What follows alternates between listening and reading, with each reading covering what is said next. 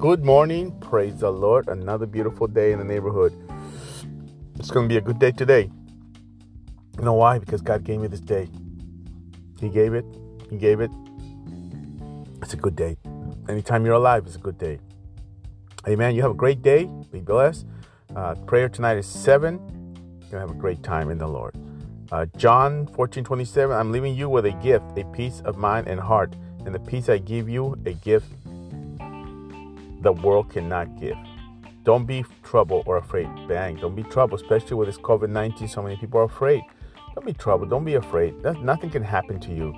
And the Lord permits it, allows it. Nothing can happen. Whatever happens, happens. And if nothing can happen anyway, if something happens, you go to heaven. So praise the Lord. You have a blessed day.